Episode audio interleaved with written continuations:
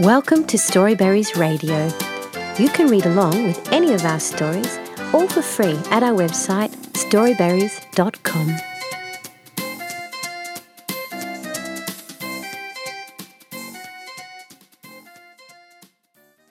Baby Octopus in a Bottle by Andrea Kazmarek. The baby fish swim to and fro and all around, swimming and chasing with their games shark chase and watch out for floating stuff. Turtle tells them all the time look up, you never know what's coming down. The fish all swim around the big rock in the sea garden.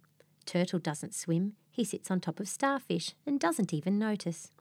Octopus is busy with those wriggling baby octopuses. Just keep out of trouble, she says it all the time, waving all her arms. But baby octopuses are nosy, which isn't always good. Another funny thing floats down. It's pretty. What is it? Baby octopus takes a closer look. It's a bottle with lots of yellow lemons all over it. It looks like the baby lemon fish. Perhaps it's a new game. Baby octopus takes a closer look. Now, the silliest words anybody, fish or octopus, can ever say are, I wonder what's inside. But it is too late. Baby octopus swims in. Nothing in here. Baby octopus turns around to swim back out. But swimming in is a lot easier than swimming out. Her tentacles, all eight, are getting in the way. Help! Baby octopus waves at the baby lemon fish outside looking in. But a baby octopus in a bottle is hard to hear, so they just wriggle their tails. Jellyfish does the same. I'll make myself thin. Baby octopus tries, but thin and long only works when there is plenty of water all around. The baby lemon fish are all watching. Baby octopus is waving or making herself thin, and all the time the yellow bottle is rolling and rolling around. Oh, the baby lemon fish flap their fins. Is it a new game? Baby octopus is fed up, saying, I can't get out.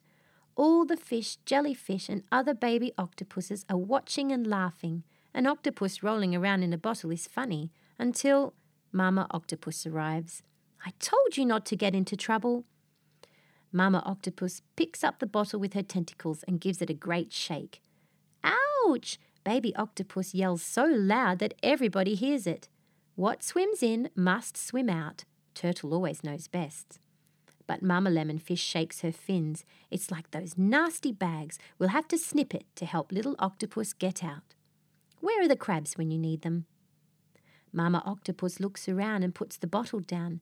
Baby Octopus is very, very happy about that. Mama Octopus is a hard shaker. Starfish wakes up, a bit flatter because Turtle is heavy. Shells! Starfish doesn't ever say much at all, so they all look at her.